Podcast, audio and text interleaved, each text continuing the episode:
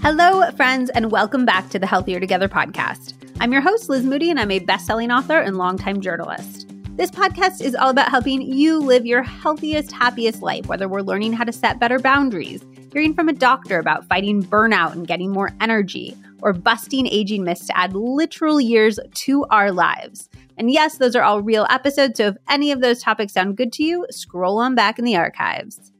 I have not been able to stop thinking about today's episode since I recorded it. It's truly transformed how I think about things in my daily life. And I have been applying a lot of what we talked about in terms of practicing concentration. And I've also been thinking about the reverse, practicing distraction and building willpower in my daily life. I also think it's such an important conversation to have because the question ultimately being posed in this episode is Do we want to live a meaning filled life? If so, this conversation and the teachings of my brilliant guests generally are such critical steps in that journey. I am so excited to welcome Dandapani to the podcast.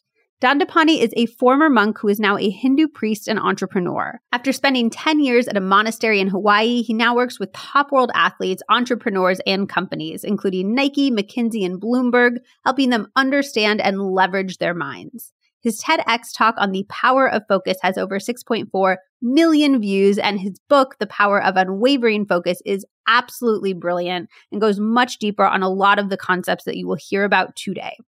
On this episode, we talk about the benefits of living a focused life, the real cost of distraction on our relationships that you might not be realizing, what everyone gets wrong about pursuing happiness, the one thing you need to figure out to know what your purpose in life is, pragmatic action steps for uncovering your life's purpose, an exact script for getting to know yourself and your needs and your wants and your desires better, how to concentrate on whatever you want and let go of the things that you do not want to focus on.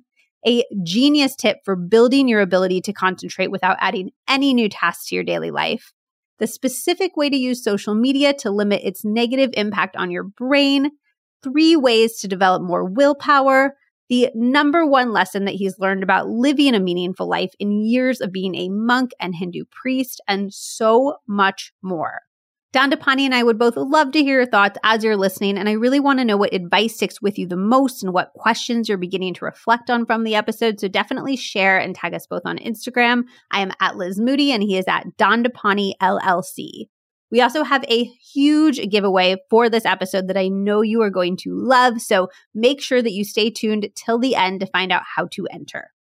If you know anyone in your life who either needs support in focusing on what matters, concentrating on daily tasks, or finding their true purpose in life, please send them this episode. I feel like there is so much in this world pushing us in the other direction that these tools are more critical than ever. So please send a link to friends, family members, or coworkers that you think would benefit. Okay, are you ready to transform your life? Let's get right into it with Dandapani. Dandapani, thank you so much for joining me on the podcast today. I'm so excited to chat with you. I would love for you to kick us off by just sharing a little bit about your story. What was it like to be a monk and why did you leave that world? I'm so curious most people's understanding of a monk or monk life would probably gather from what they've read in a book or seen in Hollywood, and that was mine too before I joined the monastery. I wanted to be a monk since I was about four or five years old. Ever since then, it was a quest to find a teacher that could teach me and train me. And even though I met many wonderful teachers along the way, it wasn't until I met my guru that I found him to be the right person for me so I decided to join his monastery, and it was located in Hawaii, and it was a traditional cloistered Hindu monastery. So when you join, you literally give up everyone and everything in your life. You ordained as a monk, you take vows, and you live a very strict disciplined life. And that was my life for for ten years. What inspired you leaving that world?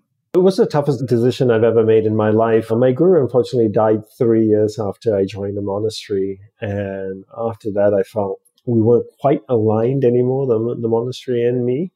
And so I stayed for seven more years. And when my vows came up for renewal, I decided not to renew it. So I, I made the difficult decision to leave. And I grew up in Australia. And instead of going back to Australia, I moved from Hawaii to the mainland US.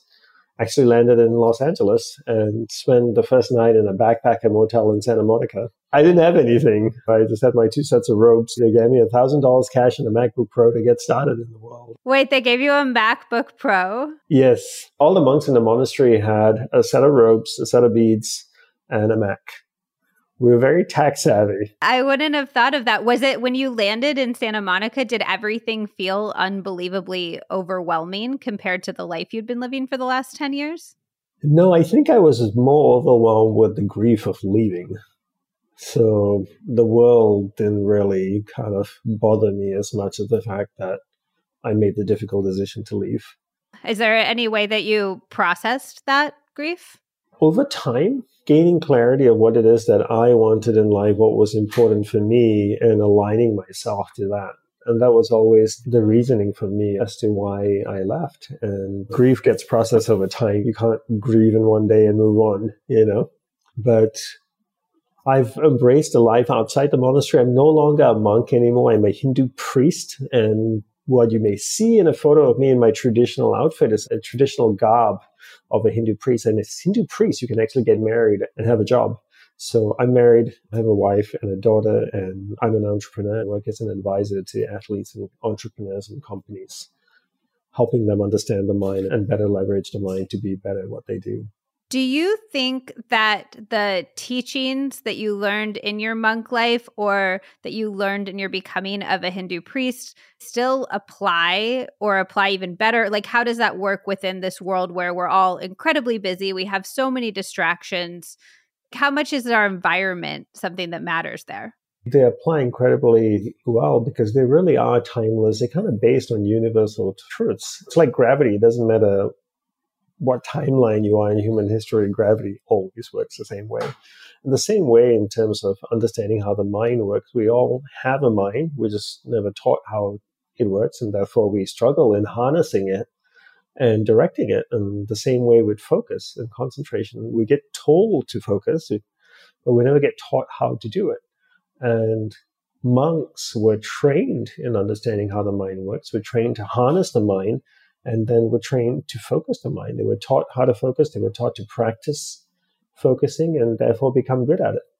It's something that's just never been taught in the world, and we all struggle as a result of it. I love the idea too. You wrote this in your book that the reason that focusing feels so hard and exhausting is because we don't practice it. And the reason that distracting ourselves feels so effortless is because we've practiced that for our entire lives. I found that to be a very hopeful concept because it does. It feels really, really hard in the moment to focus. And I feel like I can get distracted all day long. Yeah, I have a friend who's a yoga teacher, and she used to train one of the NFL teams in yoga. She would get them to lift their hands above their heads, and it would kill them. They couldn't hold it up for like longer than I don't know how long, you know? But it's just because it's a position they just never held or needed to do, you know? Whereas a basketball player could lift his or her hands above her shoulders or above her head. So it's the same with us. We can do something well if we do it all the time, whether it may be cooking or typing or sitting in front of a screen for 10 hours a day coding. That makes a ton of sense. For a programmer, it's going to be super easy. For somebody who doesn't sit in front of the screen, it's going to be like torture. And the same with distraction and focus. We are masters of distraction because that's what we practice all the time. It's effortless we struggle to concentrate because we don't practice concentration and therefore it's something new and the mind hasn't done it enough. We're going to get into a ton of the specifics about how to create that practice, how to integrate that practice into your daily life, but I would love to start at the beginning, which it seems like you're saying is figuring out why we want to live focused lives. So I would love for you to kick us off with what you think the benefits are of living a focused life. Well, we have to make the case as to why we want to focus because if we don't make the case to ourselves then it's something we're going to listen to we might be going through a challenging time in life and go like you know what? I really need to focus more. And then you do it for two three months and then you abandon it and move on to the next thing. So unless we sell it to ourselves we make the case ourselves we're never going to adopt it as a lifetime practice. And the greatest impetus for me for leading a focused life is that we have one life regardless of your philosophy that you subscribe to, whether you believe in reincarnation or one life or not, you have one life on this planet. and there's a clock that's ticking and it's going to end one day, your ability to focus allows you then to engage with the people and things that you love, which then allows you to fully experience those people and those things. The byproduct of which is that you feel happy, you feel content, you feel uplifted. If we spend time with the people we love, but we're so distracted, how can we fully experience that? We walk away having spent two hours with our child or a loved one, a best friend, and only experience a fraction of those two hours and then walk away going unfulfilled. And that's the cost of distraction. The benefit of focus is that you go through life experiencing all that you want to experience and life becomes fully rewarding fast forward to the point of death you look back on your life and you go like wow that was pretty amazing you talk about in the book the sentiment that life is finite I loved the concept that that was better than life is short. Can you explain that a little bit? Yeah, because when you get in the car in LA and you drive and you get stuck in traffic jam for three hours, you don't say it's short. Oh, it's only three hours. That's not too bad, right? You go, my God, three hours is a long time. So if you get to live for three hours, that's a long time. So I think people say things all the time because that's just a common phrase. Oh, life is short. It's not short. It's actually really long. Because someone told me I was going to jail for a day, I'd go like, oh, I can manage that. Going to jail for 10 years, and I'm like, oof, that's a long time. So if I get to live for 10 years, that's a pretty long time. And especially if you can stay present. And now a lot of people talk about being present, but they don't realize that being present is a byproduct of being able to be focused. If I can concentrate on the conversation I'm having with you, the byproduct is I'm present in this engagement with you. And now I get to experience all these moments in life fully. And then 10 years, 20 years become like 40 years. You go through life having these amazing experiences because every minute you're present in each of them because of your ability to focus. Yeah, I feel like if that's not motivating for you, I don't know what would be. You have this one life and you either get to live it or you don't get to live it. It's hard to imagine who would pick the latter, but it seems to be something we're all doing on a daily basis subconsciously. And we don't like to think about it, right? Because there is no clock. It's like if you're trying to catch a flight and you're at TSA and you got four hours left before your flight and someone wants to get in front of you in the line, you go like, sure, go ahead, take your time. You know, no rush. But if you're at TSA and you have 30 minutes before your flight leaves or 15 minutes, you're bolting as quickly as you can through the airport. And when I look at my life, I go, there's a clock that's ticking and counting back. I just don't know how many days, weeks, months are on it. But I realize it's counting back. And regardless of how I live my life, that clock is not going to stop. So I need to make a decision right now. I've been given the most precious gift in life, which is the gift of life itself. And how do I want to use it? I want to use it well because there are hundreds of people out there, thousands of people out there whose lives are ending this very moment. And I'm sure most of them would wish for another hour or another day with the person they loved, and they can't get it. And I have that, so I'm not going to squander it. To me, that's my great impetus for leading a focused life. That's incredibly powerful. You also have a line in the book that completely jumped out to me. It was happiness should never be pursued. Rather, one should pursue a lifestyle where the byproduct of living that lifestyle is happiness, which I just found fascinating It's a concept. Can you explain your thinking behind that in greater detail? I grew up in an Asian culture where Asian parents always tell the kids, you know, mom and dad only want you to be happy. And putting in your mind that that's what we should pursue in life, but happiness is a byproduct of an experience. I spend time with my wife, my daughter. I'm happy. I spend time with my loved ones, my friends. I'm landscaping in a botanical garden. I'm happy. So, how do I craft a lifestyle where the byproduct of that lifestyle predominantly results in the feeling of happiness.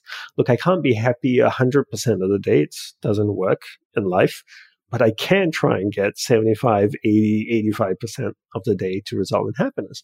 The same way, I can also craft a lifestyle where the byproduct of that is misery.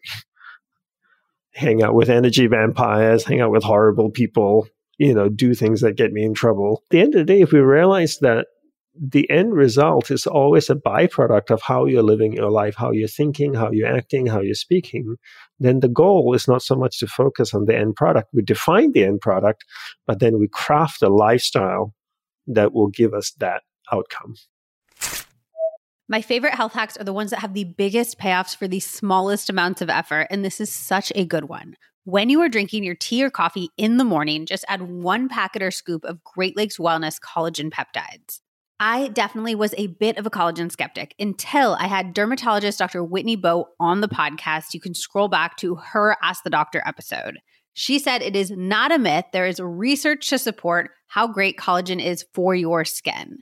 And then, of course, I did my own deep dive and I was so impressed with the known benefits for things like your skin, your hair, and your joint health. Studies show that collagen can help improve your skin's hydration, which is something that I'm especially looking for during this time of year when everything just feels a little bit drier. Zach likes the marine collagen, and then I like the grass fed beef collagen, but both are incredibly well sourced and certified by third parties, which is the number one thing that I look for. And since I've started incorporating collagen into my everyday routine, I have noticed strong and healthy nails, and my hair feels thicker and fuller, which we love. And Zach's knees are feeling so good despite all of the time that he is spending running. One of my favorite things about the Great Lakes Wellness Collagen peptides is that I cannot taste them at all, and they dissolve so well in hot and cold beverages. Not all collagen can dissolve in cold beverages, and some days you just want an iced tea. To try out Great Lakes Wellness collagen packets or their bigger tubs, use code Liz Moody for 25% off. Yes, 25% off. That is a huge discount off of your first purchase at greatlakeswellness.com. That is Liz Moody for 25% off at greatlakeswellness.com. Taking care of your health isn't always easy, but it should at least be simple. That's why for more than five years now, I've been drinking AG1. It's just one scoop mixed in water, and it makes me feel energized and focused without any kind of caffeine jitters. I discovered AG1 after a ton of research because I was looking for one simple habit I could incorporate into my day that would support my entire body and cover my nutritional bases. No matter what the rest of the day looks like, I know that I'm getting essential brain, gut, and immune health support. I just mix a scoop of AG1 into my water. I think it tastes delicious too, which I know people are always nervous about, but I think it's like a tropical vanilla flavor and I crave it, especially because I associate the flavor with feeling so good. Of course, we're always trying to eat our fruits and vegetables and balance meals over here, but nobody is perfect. So AG1 helps support me with 75 vitamins, minerals, whole food source superfoods, and adaptogens. I especially love it for all of the travel I've been doing. I think it's a huge reason why I still feel so good and have avoided getting sick despite being on a plane a few times a week for so much of this year and having to eat out so often. AG1 is rigorously third party tested, which you know I always look out for. It also has less than one gram of sugar, no GMOs, and no artificial anything. AG1 is one of the highest quality products to elevate your health, and that's why I've partnered with them for so long. So, if you want to take ownership of your health, start with AG1. Try AG1 and get a free one year supply of vitamin D3 and K2 and five free AG1 travel packs with your first purchase exclusively at drinkag1.com slash Liz Moody. That's drinkag1.com slash Liz Moody. Check it out. And is the idea that doing that instead of just kind of having the goal be, I want to be happy, that happiness isn't this concrete it's harder to pursue in in essence you can pursue a lifestyle that happiness is a byproduct in a much more pragmatic way i feel like than you can just pursue happiness as a concept for sure i lived as a monk for 10 years liz in a monastery in a cloistered monastery with 26 other monks woke up at four in the morning, went to bed at nine. We meditated, we worshiped divinity. I didn't walk around blissful all day in a state of perpetual happiness. It was our practice each day, the way we lived our lives, the food we ate, the exercise we did, the people we surrounded ourselves with. All of those lent to leading a happy life. Obviously, eventually what happens, the lifestyle starts to reshape your subconscious, your mindset, even your nervous system, your body, which then all absorb that way of life that results in the majority of feeling happy. Like I can eat pizza all day and then feel very unhappy at the end. You know. But if I learn to moderate my diet, exercise well, and sleep enough and do all those little things, then my body starts to feel happier. That makes a ton of sense. So, how do we decide what the best things for us to focus on are? Like, you seem to know your path at this incredibly early age, but I know a lot of people out there who are just struggling to figure out what exactly is worth their time and their attention. You have to know your purpose in life. You have to define your purpose. That's hard. it's not, it's only hard because we've been never taught how to do it. When we're growing up in school, no one teaches us that we need a purpose in life. They teach us math, science, geography, how to read, write, biology, chemistry. But who sits there and goes, hey, you need to define your purpose in life? The purpose defines the direction that you're going in. We do this with everything else in our life. Businesses have vision statements, mission statements. Most people don't know their purpose in life. I want to say for two reasons. One is no one has ever taught them that they need a purpose in life. And second is they've never been taught how to go about discovering that purpose in life. The first step is the desire for wanting to know one's purpose in life. And unless you have that desire, you're never going to get it. I've had countless people say to me, Liz, like, oh, yeah, I want to find my purpose in life. And then two days later, they're off doing something else. They're not serious about it. So you have to want to know. Because when you live a purpose focused life, the byproduct of that is incredibly rewarding. Once you know what you want in life, the, one of the greatest blessings is you know who and what you don't want in life. Making decisions becomes super easy. You know who to hang out with, what to eat, what not to eat, what to drink, what not to drink, what music to listen to, what books to read, what shows to watch. All of those decisions become really easy. What to wear, because you know clearly your purpose.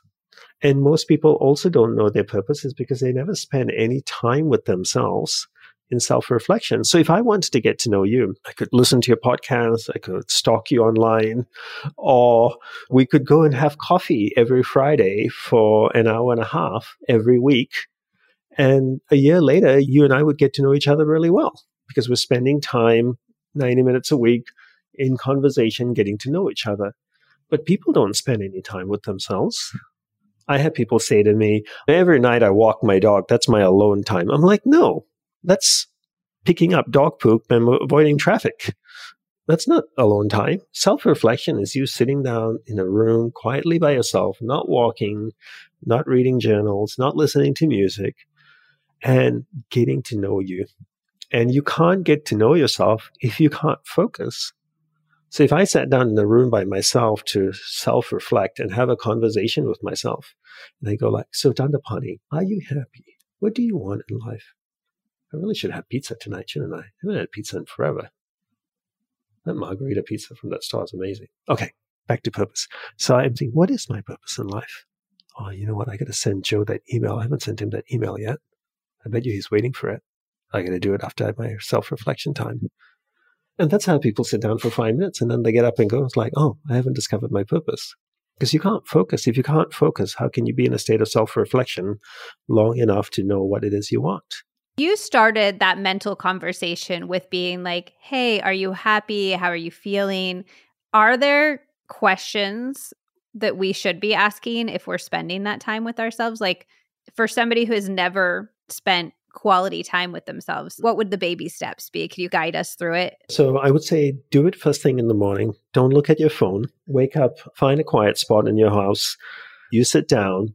This is not a meditation, by the way. No music, because music guides you awareness to different areas of your mind. You want to get to know who you are. Don't read any books. Don't journal. Just sit down and have a conversation. So now the question is, what is the conversation? Well, if I was having coffee with you, Liz, the initial questions we would ask each other would probably be very surface level. So, are you married? How long have you been married? How old's your kid? You know, how long you been living in Costa Rica? What are you doing? But after a few weeks of meeting every week, the conversations would probably get much deeper. Like, so what made you go to the monastery? What inspires you in life? What are some of the most difficult times in your life? Or what's some of the most beautiful times in your life? So you could start there.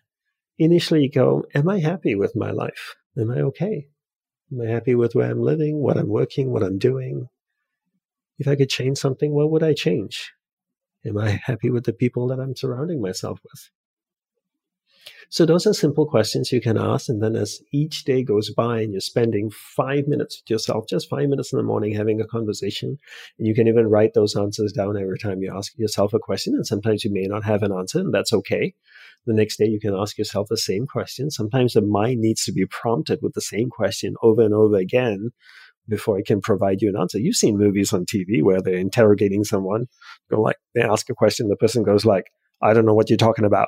And two hours later, okay, okay, I'll tell you everything you want, you know? And the mind works the same way. You keep asking the mind over and over again the same question every day, and eventually it'll give you an answer. Because all the answers are within you. You just haven't discovered them yet. And when you say we're looking for our purpose, this again probably sounds very nuanced and specific, but are we looking for like a sentence that's like, my purpose is to start a podcast or my purpose is to be a great mom or do we have different purposes in different areas of our lives? I would say my two cents. I would say everybody should have a core purpose in life and everybody should have sub purposes in life. And your core purpose in life shouldn't be dependent on someone or something. So if you say my core purpose in life is to be a great dad and what if aliens kidnap my daughter? Then i would have no purpose left I've had people say to me, my purpose in life is to be a great entrepreneur. Well, you're not going to be an entrepreneur your whole life. Trust me. At some point, you're going to give it up, whether it's 70 or 80 years old or whatever it may be. Then you have no purpose. So your core purpose could be something that is not bound to someone or something. So you could say, my core purpose in life is to be the best version of myself. So you're always working to improve yourself, knowing that version 2.1 of you is a better you that has better experiences in life, has better relationships with the people around you, and has better experiences in the world. And when you say that my core purpose in life is to be the best version of myself, you could be on your deathbed, have three months to live, and still be working on yourself because you could be laying there and going like, "Oh, I fought with my uncle Joe when I was 20. I hate that idiot." But maybe it's time I forgave him. You know, it has been 60 years, you know. so why don't I work on that right now before I die? So I'm not taking it to wherever I'm going. so it's something that you can keep working. You know, I've seen in my life, my extended family, my relatives had a grandma who was an amazing mother, amazing grandmother, amazing wife. And, you know, at some point in her life in the late 80s, her husband passed away, and then her children had grown up and had grandchildren of their own. And all of a sudden, she was kind of lost because her whole purpose was her family. And when her husband went away, and then the kids grew up and had kids and grandkids. And all of a sudden she goes like, oh, what do I do with my life now? And that happens a lot, Liz. It really does. It happens so much. We don't quite often experience it maybe in your 30s or 40s or 50s, but as life goes on, you'll start to feel the world kind of moving on without you. And discovering your purpose creates a north star in how you direct your life and then everything else is defined by your purpose in life. And you say that that doesn't maybe happen in your 20s 30s or 40s but i do think that a lot of times we tie our purpose into our identity whether that's a specific job whether that's a status uh, in a relationship. I know a lot of my friends right now are experiencing the transition from not having kids and that being a fundamental part of their identity to having kids and having that completely shift the core of their identity. So i do think that learning to deal with that loss and not having your sense of purpose tied into an identity that is transient is a core learning regardless of the phase of life you're in. And you used the perfect word transient, right? Your core purpose shouldn't be dependent on something that's transient in nature. Whereas your sub purpose can be. So one of my sub purpose in life is my wife. Another sub purpose is my daughter. Another sub purpose is my project here in Costa Rica, where we're creating the retreat center and the spiritual sanctuary. Any of those could go. There could be an earthquake tomorrow and it swallows the whole place that we have. And I can move on. I have a core purpose in life. And is your core purpose to be the best version of yourself, or what would you say your core purpose is? My core purpose is self realization. And let me answer a question you asked before, which I think is a really good one. You asked, should it be a statement, a one liner? I think eventually it can be a one liner. I think eventually you, at the start, you'll probably end up it being a short paragraph. And then you'll just edit it down to my core purpose is blah, blah, blah. But it will be very hard to get it to a one liner right off the bat. So you may write down a few things and then start to edit it down and just narrow it down to maybe a one single statement that says, okay, this is why I'm on this planet. And then you build everything around that, your whole life around that. And that core purpose is what you're most aligned with, right? When you're aligned with your core purpose in life, everything else flourishes in your life. It's the same way with companies. You find the right type of client, the more clear you are you who your client is, what kind of products you're creating, what kind of services, the better the company does. When you start to steer away, that's when the problem happens. Unless you're steering away for right reasons. But I found over the course of the last 12 years, having left the monastery, the clearer I got as to who the niche my clientele is, the better my business did. That makes sense. Okay. So your one liner is self realization, which you could say in another word is enlightenment. And what the heck does that mean? In the philosophy that I subscribe to, and a simplified explanation would be we believe that God is in all things. God is pure, intelligent energy that permeates you, me, the trees, the stones, everything around us. And through deep meditation, I can go within and experience divinity inside of me. How does that fit with any moment in which you're not deeply meditating? Is that just serving other sub purposes?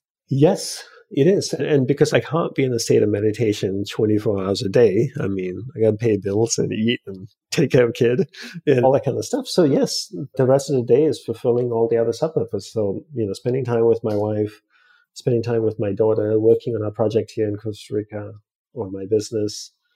These are all sub purposes of mine that I put energy into. But all of those things also fit into the core purpose because I love all those things. I love all those people.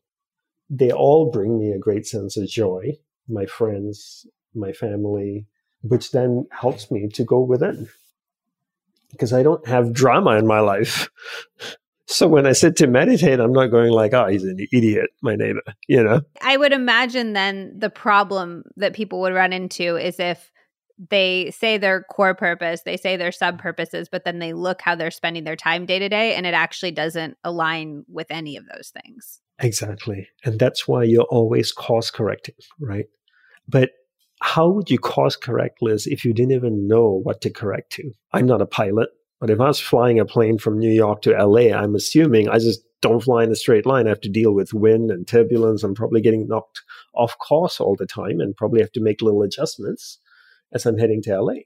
The same way in life, you know, if you didn't have a purpose, you don't know where you're going, what would you adjust to? How would you course correct? You couldn't. That's why defining purpose is so critical, but you can't find purpose if you can't focus long enough to even know what you want. And that's why I start with focus. In, in, in the first page of the book, I talk about this conversation I have a friend of mine in Germany where he asked the same question. You know, he said, like, you talk about how important finding purpose in life is, but then why do you always talk about focus? And go like, well, if you can't concentrate, how would you even self-reflect for two minutes to even know what you want in life? And I hope those of you who are listening realize that ultimately the greatest impetus for doing this is that you have one life. Don't waste it. It is such a precious gift once you can figure out your purpose, and it's not as hard as you think it is, because again, no one's taught you how to do it. So you struggle the same way with focus. Once you know that, then you live your whole life in alignment with that purpose. The byproduct is you live a crazily rewarding life. And how amazing is that? And who doesn't want that? I mean, I certainly want it. So let's get into some of those tools that we can actually use to improve our focus. I would love to start with some steps that we can use to train where our awareness goes, but I know that you think it's critical that we really understand what our awareness is. So maybe you could start off by sort of defining what we really mean by awareness, and then we could get into some tips for training where it goes. Yeah, so I look in understanding the mind, there's two things. There's the mind and there's awareness. And again, the how I define the mind and awareness is just in the context of me teaching and learning, right? Another educator speaker would define it differently. So I define the mind as a vast space with many different areas within it. One area could be angry, anger, happiness, joy, food, sex, photography, technology. There's so many different areas of the mind. And awareness, you could look at awareness as a glowing ball of light, for example. It is you in essence. You are pure awareness traveling through different areas of the mind. So when your awareness goes to the angry area of the mind, that ball of light lights up the angry area of the mind. You become conscious of being angry. Are you angry? No, you are in an area of the mind having an angry experience. Now awareness could move to the happy area of the mind. Awareness, this glowing ball of light, lights up the happy area of the mind. You become conscious of being happy. Are you happy? No. You're in an area of the mind called happiness, having a happy experience. Your pure awareness functioning in this area of the mind. At any given point in time, either you are in charge of where your awareness goes in your mind or your environment is. And I define environment as the people and things around you. So someone could move your awareness to a happy area of the mind. Someone could move your awareness to a sad area of the mind or something could do it too. You see a picture of a politician on TV moves you to an upset area of the mind. You see something else. Awareness goes to a sad area of the mind. Similarly, you live in Los Angeles now. You could be in an uplifting area of Los Angeles, or you could be in an unuplifting area of Los Angeles, right? It's your choice where you go. And wherever you go, you're still Liz, but you're having a different experience based on where it is you are in LA. And awareness in the mind is no different. And you said that if you're in the angry area of the mind, for instance, you can't also be in the happiness area of the mind. Is that right? Like you kind of can't be in two areas at once? Correct. In the book, I give the analogy of looking at the mind as a huge mansion with hundreds of rooms. One room is anger, one room is jealousy, one room is happiness, one room is food, whatever it may be. If I go in the walk in the angry room and I close the door behind me, I'm in the room that's angry, in that room in the mansion. I don't experience what the room next to me is or the room further down the hallway. Now, if I come out of the angry room, I close the door behind me, I walk down the hallway, I open the door to another room, walk into it, close the door behind me, and I find myself in the happy area of the mansion. But I can only be in one room of the mansion at any given point in time. Is switching rooms of the mansion about switching your environment or switching yourself or some mix of the two? It's switching yourself. It's moving your awareness. And that's what essentially multitasking is, right? When people feel like they can do two things at once, they're basically running up and down the hallway between rooms. So if I'm trying to do A and B at the same time, my awareness is on B, then I switch to A. I'm on A for five seconds, then I switch to B. I'm with B for 10 seconds, then I switch to A. And but awareness can only be on one thing at a time. And there's so many studies coming out now that show this.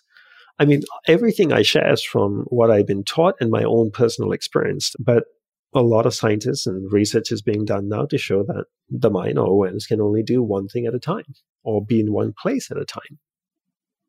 And multitasking is a myth.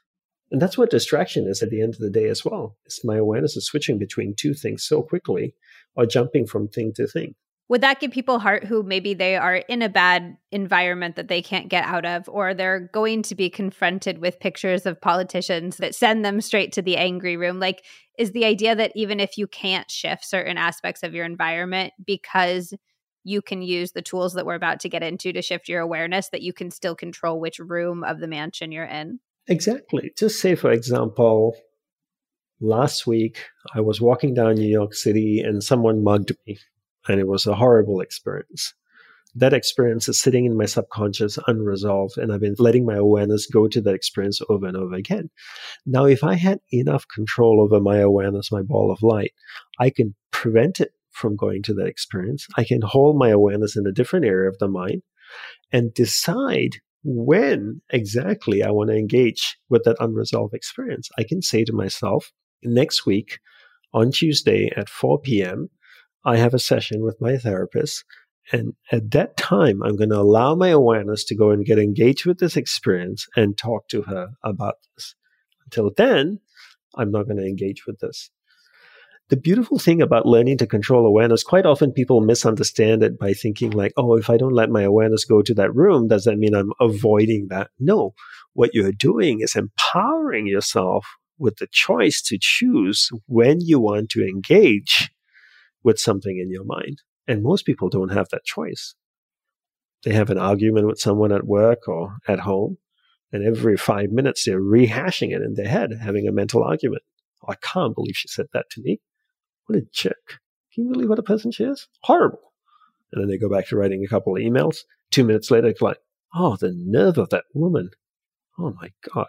She gets run over by a bus, you know, and then go back to writing another email. And then two minutes later, awareness goes and engages with the same problem again. And this happens over and over again. It's so energy consuming. But if you can control awareness, you can say, no, I'm just going to do email. And then during my lunch break, I'm going to take half an hour, go and sit in a park and engage with the problem and try and resolve it. So, what are some really pragmatic action steps, like things that we can start doing today to start controlling our awareness? Well, you have to learn to concentrate and you have to learn to develop willpower. And those two things help you to move awareness within the mind. So just say we're having our Friday coffee and I'm sitting and having a conversation with you. You're talking to me. My awareness starts to drift away and I'm looking at somebody walking down the street. I use my willpower to grab my ball of light and bring it back to you. I use my powers of concentration to hold my ball of light, my awareness on you. My ability to do that is my ability to focus. Concentration and willpower are the two things needed to control where awareness goes in the mind. But you can't do that until you understand that awareness and the mind are two separate things. The goal is not to control the mind, but rather to control where that ball of light goes in the mind. You don't control the mansion. You just decide which room of the mansion you walk into you live in Los Angeles. You don't control Los Angeles. You just decide which parts of LA to avoid and which parts of LA to go to. Let's start with concentration. What are some tips that we can use to improve our concentration? I would say the first thing is practice doing one thing at a time because that's what concentration is. Concentration is my ability to be engaged with who and what I'm with. So every time you're speaking with someone, every time you're doing something, keep your ball of light, your awareness on that. If it drifts away, bring it back. It doesn't get any more complicated than that. And that's where, you know, I lose most people is because people are expecting a more complicated answer, you know, you know, it's really, really simple. Understand how awareness and the mind work. Your awareness drifts away, bring it back, and eventually it learns not to drift away.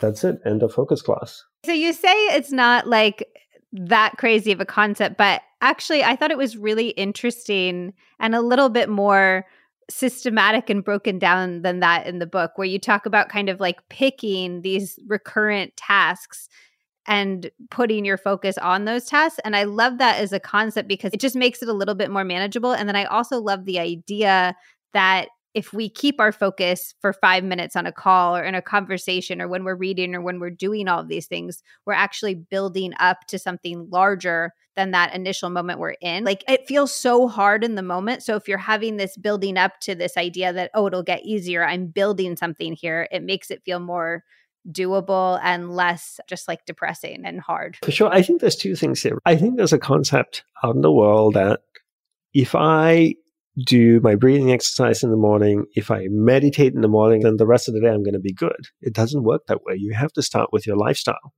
So where do we start? In the book, I talk about identifying the non-negotiable reoccurring events.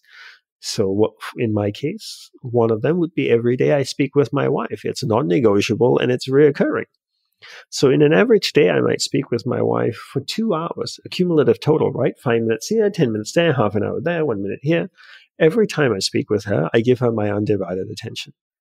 Now I'm leveraging something that's already occurring in my life in order to practice concentration, as opposed to creating something new. All of us have plenty to do in life. We don't need one more new thing to do. So why don't we just leverage what's already occurring in our life and use that as an opportunity to practice? So if I practice the piano two hours a day, I would assume after six months, I would be better at playing the piano with two hours of practice a day. If I'm practicing two hours of concentration every day, after six months, I would naturally become good at concentrating. So if you ask yourself, for example, with you, Liz, what's someone or something that you do every single day that's non negotiable? I talk to my husband. I brush my teeth. I make myself food. Okay, three things here you got. So cumulative total in a day, how many minutes do you think you speak with your husband? Oh, probably more than he would like.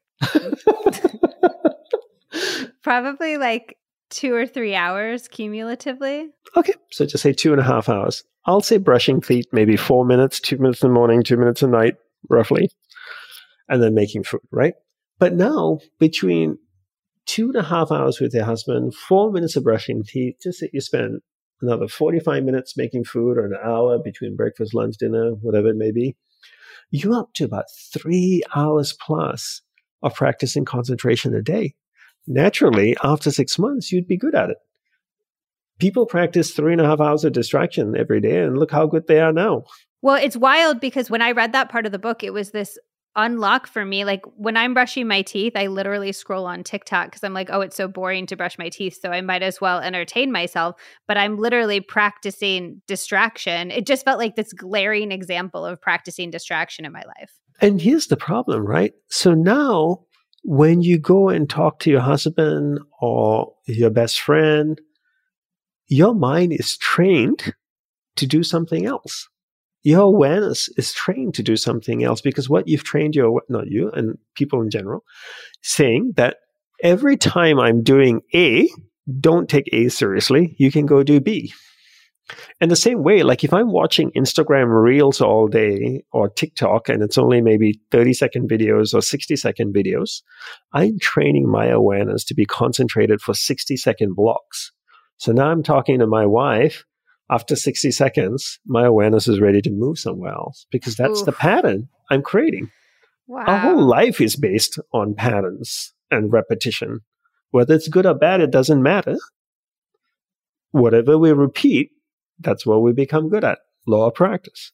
So maybe this is the willpower point, but in that moment, it can feel really boring. Like when I'm brushing my teeth, because I haven't practiced, focusing and doing nothing in that moment, I feel almost antsy. And then I think there was the person in your book who is like, it feels really exhausting to focus all the time. And so I think we have that hope for the future, right? That if we do this regularly, we'll get practiced in this and it'll be great. But in the moment, is there anything that we can do to make focusing like less boring, less exhausting, less difficult feeling? By changing our perspective and relationship to the tasks that we do in our day you know, people look at the mundane things that we do throughout the day, like brushing our teeth, putting our clothes away, washing dishes, as oh, pain in the ass stuff that we have to do as part of living. We were trained in the monastery by my guru as looking at those things as part of our everyday life. So why don't we just leverage them as an opportunity to better ourselves?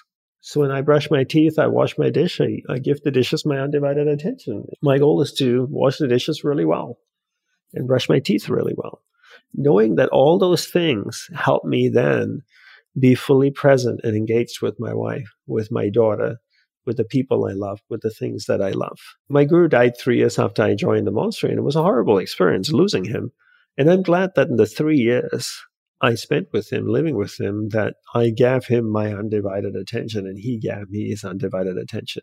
Looking back now, I'm going like, wow, that was well worth it. Should I lose someone I love today, I can look back and go, I'm so glad that every moment I was with them, I gave him or her my undivided attention. And I got the most out of them in this life. And that to me is rewarding. There's no regret then. How would you be able to regret? Because you were fully present. And so many people regret in life because they didn't do things. If I got run over by a bus now, I'd be like, okay, I lived a full life. I didn't waste any moments by being distracted. I have been looking for a quality fish oil to take myself and recommend to you for years, and I genuinely couldn't find one that met my quality standards. And then I kept hearing from doctors on the pod about how important it was for our brains and our hearts, even dermatologists who said it makes a huge difference for our skin. And I was like, okay, I truly need to figure this out. Then I found O3 Ultra Pure Fish Oil from Puori. The brand was literally created because the founder ran into the same problem as me. He couldn't find anything truly pure enough to take daily. Puori believes in full transparency with all of their products. Every single batch is third party tested by the Clean Label Project and IFOS, which tests fish oils looking for the highest quality, safety, and purity standards in the world against more than 200 contaminants, heavy metals, pesticides, glyphosate, dioxins, and bisphenols, to name a few. And they always receive a five out of five star rating. Every Puori bottle actually comes with a QR code so you can scan and see the results for yourself. This is well above the standards of any other fish oil I've found, which is so important to me because if I am consuming something for my health, I don't want it to actually be causing harm. Puori's fish oil is so fresh, you'll never get any gross, fishy burps because every batch is tested to make sure it hasn't oxidized and gone rancid. And yes, that is where those burps come from. Do not just take my word. With Puori, you can find actual data behind every single batch, which makes Puori a supplement brand that you can trust. Right now, Puori is offering my listeners 20% off their O3 Ultra Pure Fish Oil and all of their great products.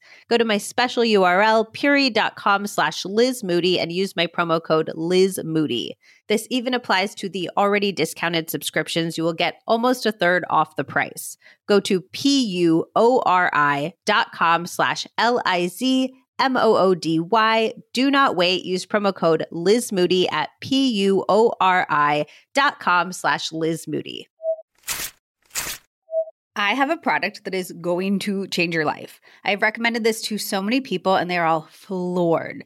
It's basically a perfect dupe for the viral Laneige lip mask, but a million times better and with ingredients that are clinically proven to help dry lips and actually good for you, which is important because you're essentially eating anything that goes on your lips. It is the Osmia Lip Repair Overnight Mask, and it feels like heaven. And you're going to want one for yourself and also to stock up and give them as gifts because they are the best present. They help my dry lips when nothing else works, and I will never be without mine now. And while you're on the Osmia site, you are going to want to stock up on the bar soaps. This is the original product that Dr. Sarah Villafranco, the founder, created, and they have converted me to bar soaps after years of not being able to take the plunge. They're cured longer, so they last way longer than any other bar soap I have ever found, which is amazing for travel. I have been traveling so much recently, and I've had literally the same bar of soap, and they smell amazing and they do not dry out your skin. Go with the scent that speaks to your soul, but coffee mint is my personal favorite.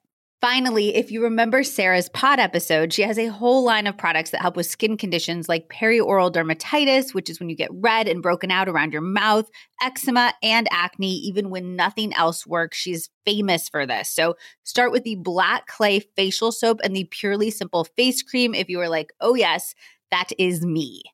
If you would like to try any Osmia skincare products for yourself, they have so generously created a code for the Liz Moody podcast listeners. Code Liz Moody is good for 20% off your first order with Osmia at osmiaskincare.com. Once again, code Liz Moody is good for 20% off your first order with Osmia at osmia skincare.com. I feel like sometimes I'll use distraction is like a little treat for myself. You know what I mean? I'll be like, I know I should be working on my book, but I'll deserve to scroll through Instagram for a little bit. Or I know that my awareness is wholly, it's really good at focusing, but it's focusing in a negative direction almost. Like it's focusing away from me. And I'm justifying that as an act of self care. Does that make sense to you? Totally fine. I scroll through Instagram reels. I go on the thing and I spend five minutes, maybe 10 minutes, even sometimes, just scrolling, looking at things that I want to look at on Pinterest, looking at garden photos, rock walls, how to build a bridge or plant something, put lay concrete blocks, whatever it may be. And I'll do that for 10 minutes and it's totally fine. But when you're on Instagram or Pinterest or whatever it may be, then give Pinterest or Instagram or TikTok your undivided attention. That's the key let's say I feel really full and satisfied, but I have this cookie on my counter and all I can think about is this cookie. And my brain is like, well, you've had, you know, several cookies today, Liz. And I'm like, yes, but cookie. And like my brain is in the cookie room and I want to put my brain in the full and satisfied room. Is there anything I can do? Or my brain is in the Instagram room, but I really want my brain to be in the working on my book room. Is there anything I can do to actively shift it away from one thing and into another room in that moment? By learning to control awareness throughout the whole day. Okay. So the practicing all day, like the brushing my teeth with no TikTok, will help me move from the cookie room to the full and satisfied room. And that's the thing people don't realize, right? This comes in handy when shit hits the fan. You know, when things are going wrong in your life and you need to take control of your life, then I will look back on your life and you go, I'm so glad I was practicing that for years or weeks or months because now I can control my awareness. I'm in a situation that's an emergency or that's a crisis.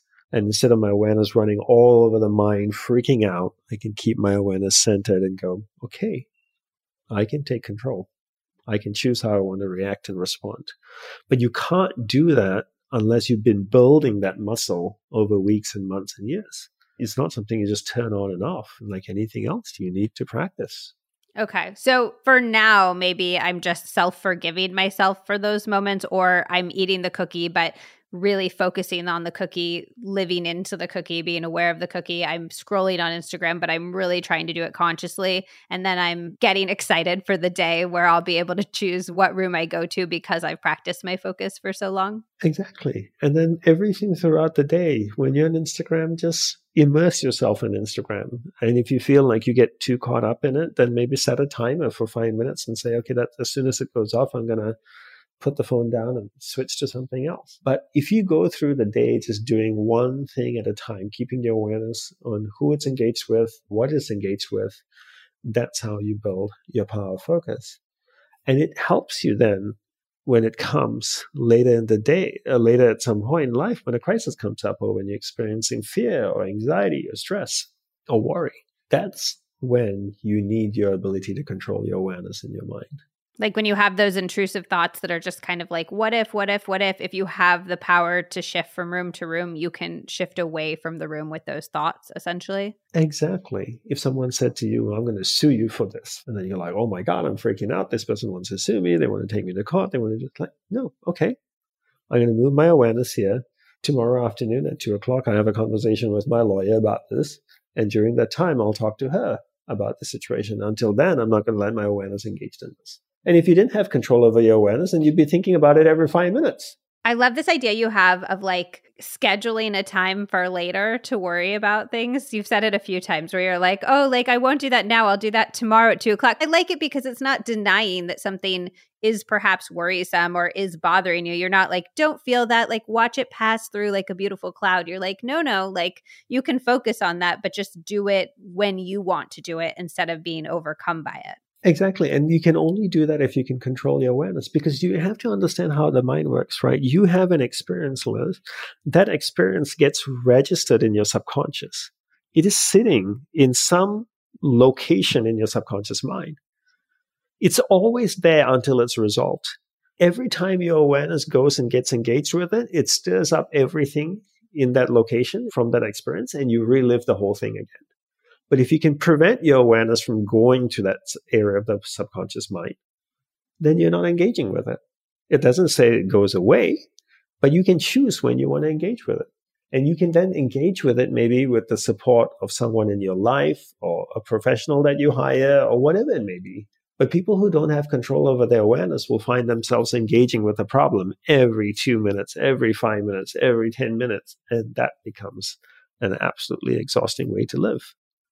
And this whole notion, like New Age thing or spiritual thing of like, oh, let's watch it by, let your thoughts go by and watch your thoughts go by. This is bullshit. It doesn't work that way. I'm telling you from having lived as a monk. When you're monkeying all day, what are you thinking about? Whatever we're working on. Like at that moment. Exactly. That was our job. The monastery that I lived in were divided into five groups, the monks. And some worked outdoors, some worked in the temple, in the rituals, and some worked on publication, where we put teachings in the books and online. Some worked on finance and paying bills and things like that, and administration.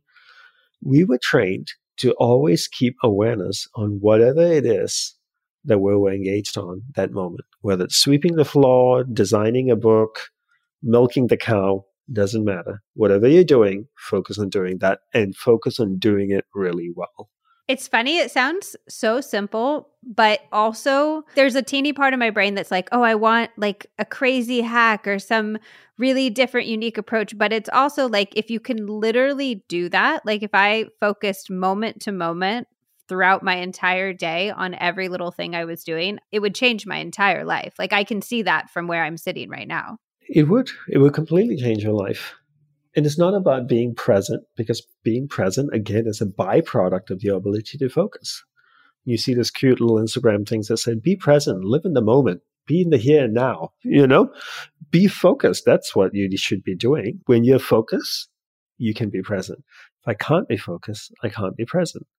Now, here's one thing I can point out, Liz. So if I'm having this coffee with you on Friday, I'm sitting with you at a cafe, sitting across the table from each other. I am physically present with you. My physical body is always present wherever I am, right? So if I'm sitting with you, I'm physically present.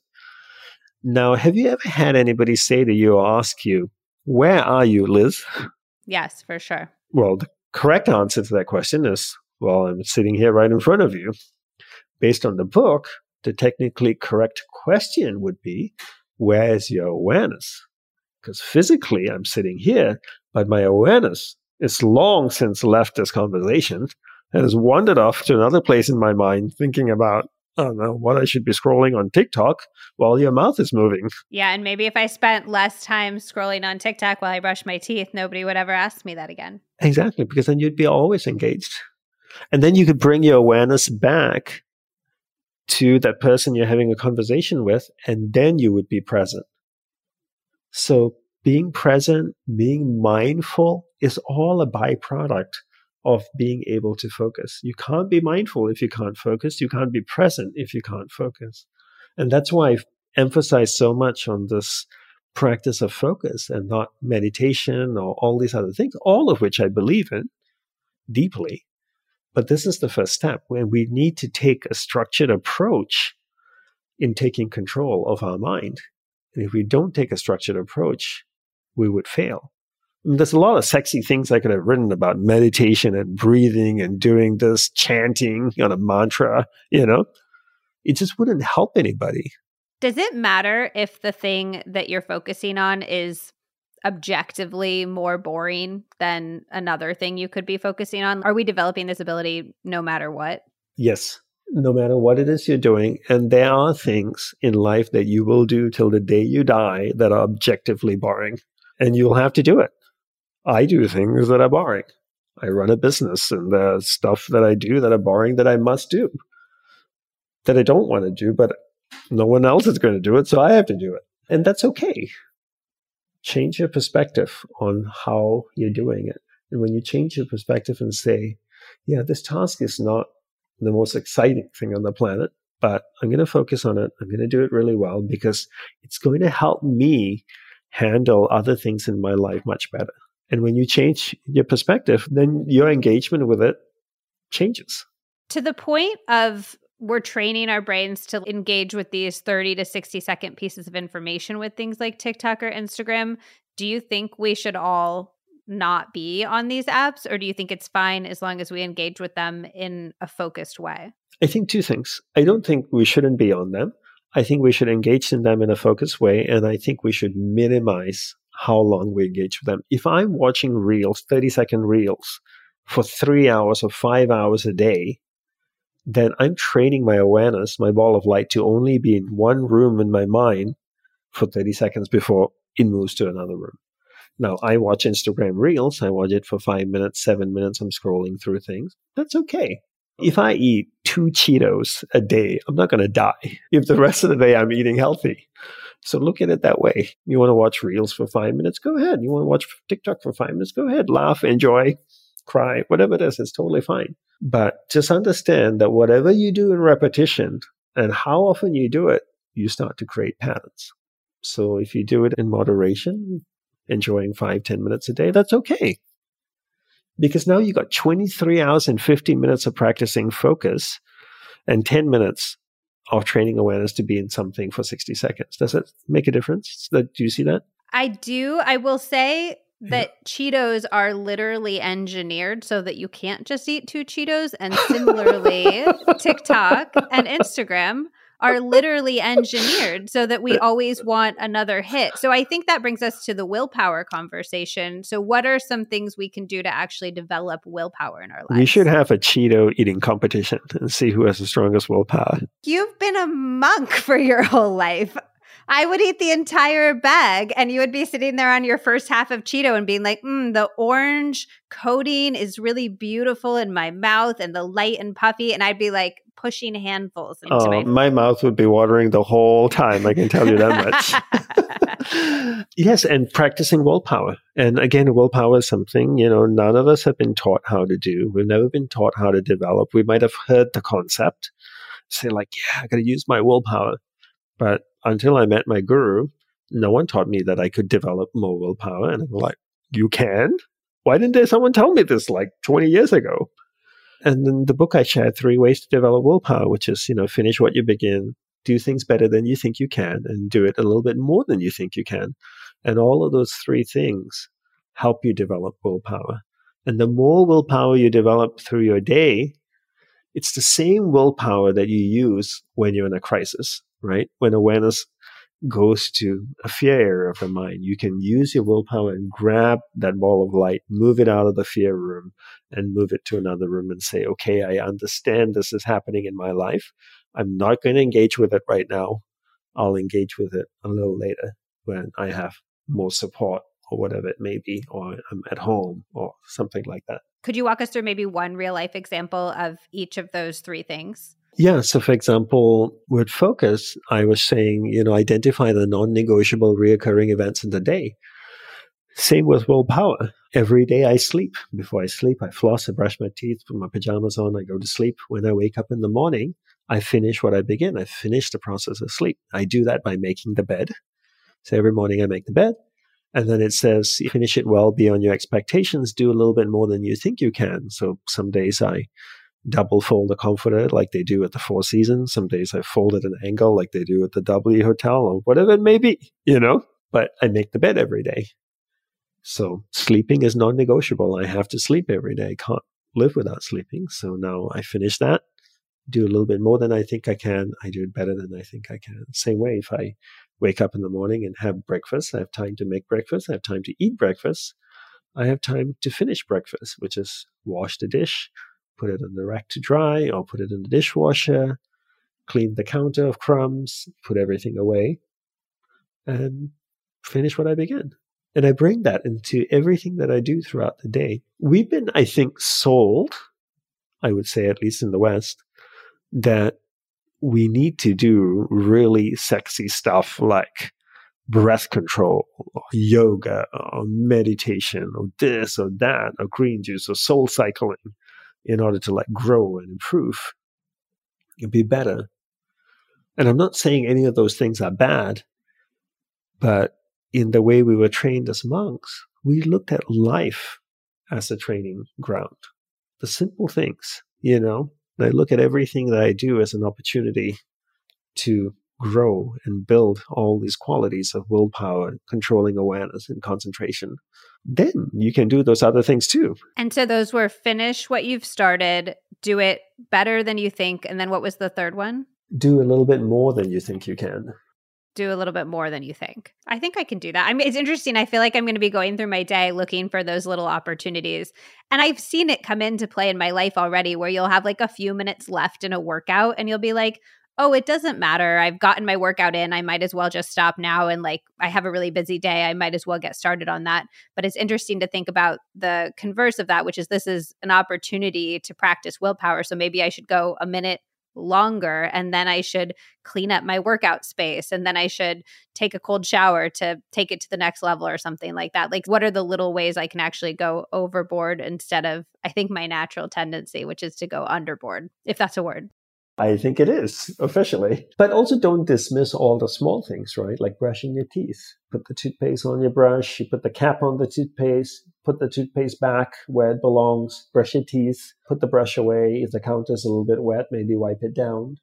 Because every day you brush your teeth. And that whole exercise may be two and a half minutes a day or three minutes a day, but that's okay. That's important. All those three minutes and two minutes and one minute add up Just say you don't wear your flip flops at home. We don't wear shoes in our house. So when we come home, I could just kick my flip flops off my feet into one corner, or I can take them off and arrange them neatly and come in the house, which means I have now finished the process of going out. I've returned.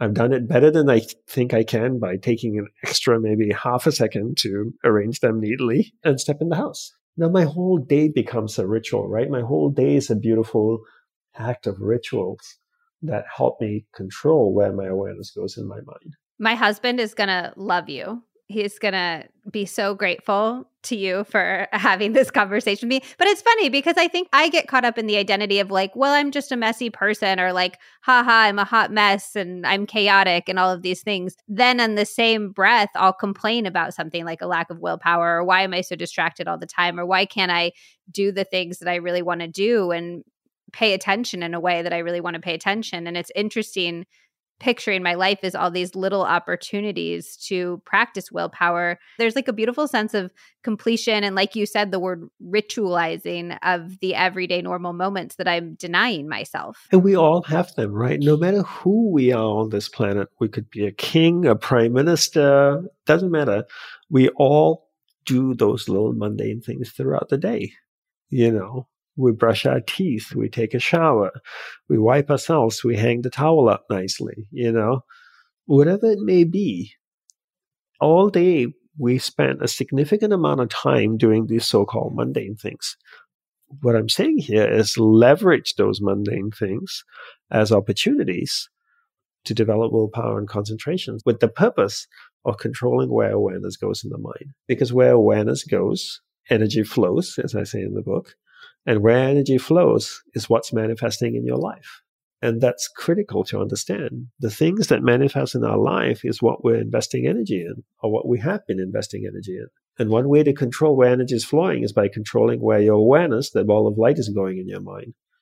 So learn to do the mundane things well so you can control awareness. When you can control awareness, you can control energy when you can control energy, you can control what's manifesting in your life. Can you share one or two other life lessons that you've learned over the years in your priesthood, in your monk life about living a meaningful life? Like things that you really carry with you or you come back to on a regular basis that shift how you approach your days?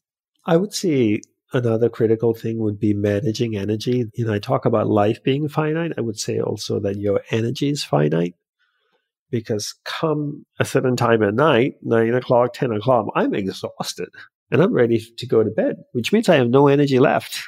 And depending on how well I sleep, my energy builds back up again. The next day I go out, I invest energy into people and things around me. What most people don't do is they never evaluate who and what they're investing energy into. So if I gave you a hundred dollars and I said that's all you have this week, Liz, to spend, you're not going to go out for eighty dollar meal. You might go like a hundred dollars. I might buy a sack of rice and a bag of potatoes, and hopefully that gets me through the week. You'd be very conscious of how you spend that money. We're not conscious of how we spend our energy.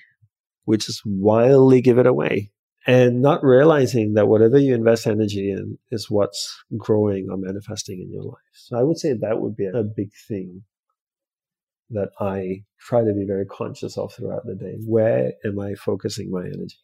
Because I only have so much of it in the day.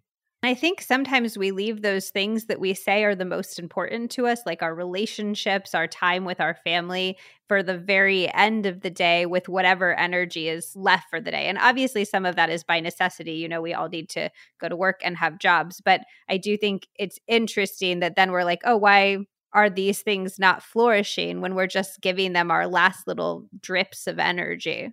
Yeah, when energy drops, levels drop, so this it's harder to focus we're tired, we're cranky, you know, we're short, we're snappy.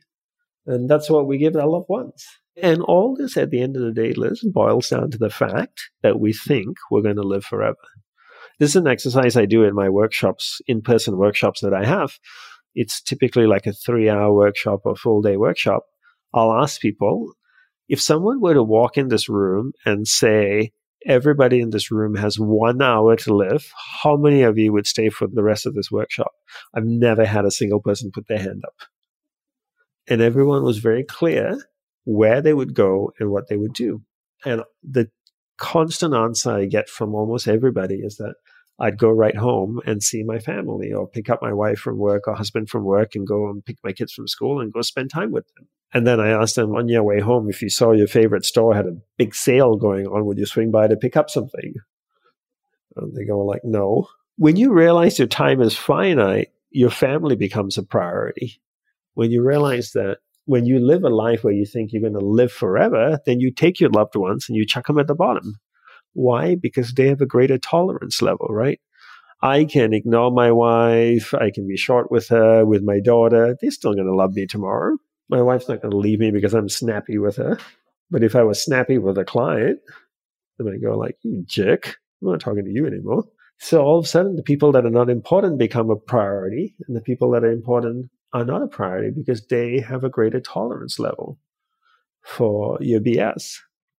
And you think like, ah, oh, you know what? I don't need to spend time with my husband. I'll see him tomorrow anyway. I'll go hang out with these other people. But if someone told you, Liz, you only had an hour to live, you'd end this podcast right now and go spend time with your husband. Maybe they would listen to the Healthier Together podcast with their husband, you know? Exactly. and I also want to share that I don't live my life every day thinking that I'm going to die. But what I do think about every single day is that my life is finite, meaning that I ha- don't have a short period of time. I have a finite amount of time on this planet. Every day I think that and I realize, okay, how am I going to utilize this time that I have? Who's important? What's important? Those are my points of focus. Can you tell us a little bit about your book in your own words and where to find you on the internet? Yes. Find me at my website, which is dandapani.org. And the book is called The Power of Unwavering Focus. You can get it in most bookstores and most online stores as well. Amazon has it, Barnes and Nobles. The English translation is out now, and then next year it'll be available in 20 other languages. I hope you enjoy it, but really, I would say when you read the book, take a highlighter, write down notes, highlight things, cover to cover, and then go over chapters three to five. Those are the most important chapters. All right. I'm going to go back and reread chapters three to five when we finish this conversation. Awesome. Is it the awareness part? Yeah, because at the end of the day, it's all about controlling awareness in the mind. Because if you don't control your awareness, your environment, which are the people and things around you, is going to control where your awareness goes. And unless you understand that, how the mechanics of something works, it's going to be a struggle. Most people can drive an automatic car. They can't drive a stick shift car, most, a lot of people. But if I taught someone how to clutch works and how to drive the gears work and how to drive a stick shift car, then they can harness it, they can control it, and they can direct it to where it wants to go. Life is the same way. You know, if we don't understand our mind and how it works, then we can't control it and we can't direct where it wants to go. And if you can't do it, then someone else is going to direct your mind for their own personal benefit, not your benefit. So here it's really about getting you to understand how you work so then you can make choices on how you want to go forward in your life. Well, that is a powerful sentiment. I so appreciate you taking the time to chat with us today, Dandapani. Thank you. And thank you for being such a good reader and asking such great questions. I just love this episode. I don't know if it's because of where I am in life right now, but I truly think this is just such universal, important knowledge. All day, every day, I've been thinking, what am I practicing right now? Am I practicing focus? Am I practicing distraction? And I've been trying to build willpower by doing things better and longer than I would have. It's just, there's so much good stuff in here. Okay, two quick things before we wrap up. If you haven't already, go join the Healthier Together Podcast Club Facebook group. The posts continue to just get better and better. And it's just the most wonderful, welcoming, intelligent, lovely community, I think, on the entire internet. I will link the group in the show notes or you can just search Healthier Together Podcast Club on Facebook. It should come right up.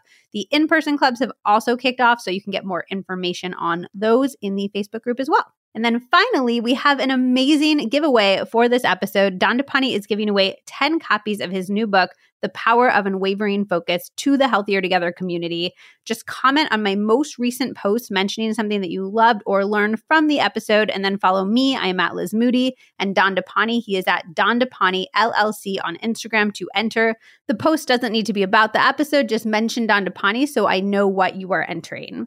If you'd like a bonus entry, you can also take a screenshot of the episode and share why everybody should listen and put that in your stories. Just make sure that you tag me and Dandapani so that we can both see it. This is a wonderful book. It goes so much deeper on everything that we talked about in this episode, and you definitely want to get your hands on a copy. If you're new here, make sure that you're subscribed so you do not miss out on any future episodes. We have really, really good ones coming up, including one on overcoming fear of death and Ask the Doctor Blood Sugar Edition, and a really fun one about astrology that I'm definitely going to send to my dad and be like, Dad, you need to listen to this and stop making fun of my interest in astrology. So definitely subscribe or follow on your favorite podcast platform so you don't miss out on anything that's coming up. Okay, I love you, and I will see you next week on the next episode of the Healthier Together podcast.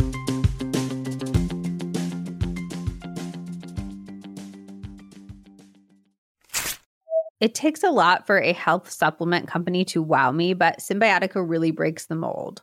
If you haven't discovered them yet, they make really different products than any other supplement company I've seen before. They have a lot, so I highly recommend that you check out their website and take their quiz to find out what's best for your specific goals.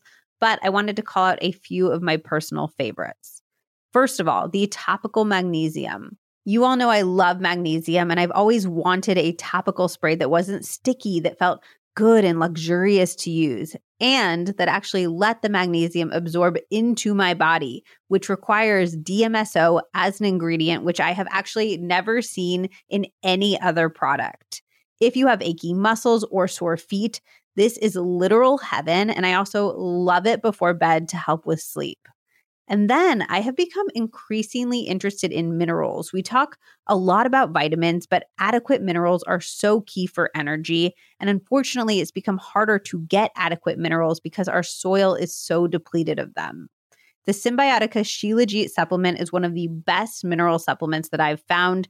And the research around Shilajit is profound. There's robust human and animal research that shows it acts on ATP in a way that significantly helps restore and create energy, which is one of the biggest things that I love it for as a low caffeine consumer. There's also robust research around its anti inflammatory properties, its brain protective properties, and more. I think of it more as a whole food than a supplement. It's a naturally occurring resin, and I just mix a little bit of it into my afternoon tea or my decaf coffee drinks. And like all Cymbiotika products, there are no additives, fillers, toxins, or artificial flavors. Of course, I have a special discount for you. You can use code Liz Moody to get 15% off plus free shipping on subscription orders. Again, that's code Liz Moody for 15% off on cymbiotika.com.